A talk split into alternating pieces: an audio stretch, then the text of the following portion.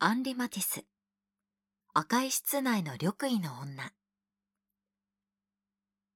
鮮烈な色彩と大胆な描線が目を引く作品です。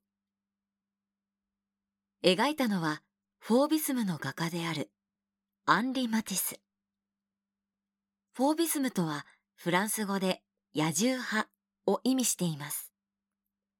1905年のサロン・ドートンヌにおいて、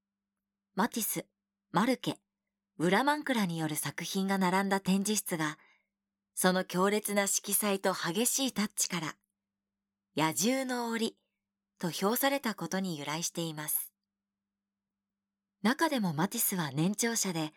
フォービスムのリーダーとみなされていました。しかし、フォービスムの画家たちは、次第に個々の画風の形成へと向かい、マティスもまた色彩と装飾性の探求を深めていきます。本作はマティスが南フランスのバンスへ移り住んだ後に取り組んだ一連の室内画の一つにあたります。共に朱色で塗られた壁と床は三次元的に区別することはできず、よく似通った斜線模様で覆われています。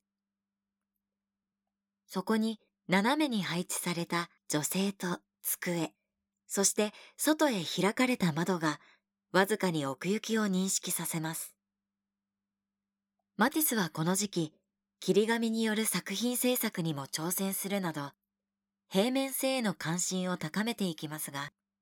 油彩画である本作も装飾的な印象を強く与える作品となっています。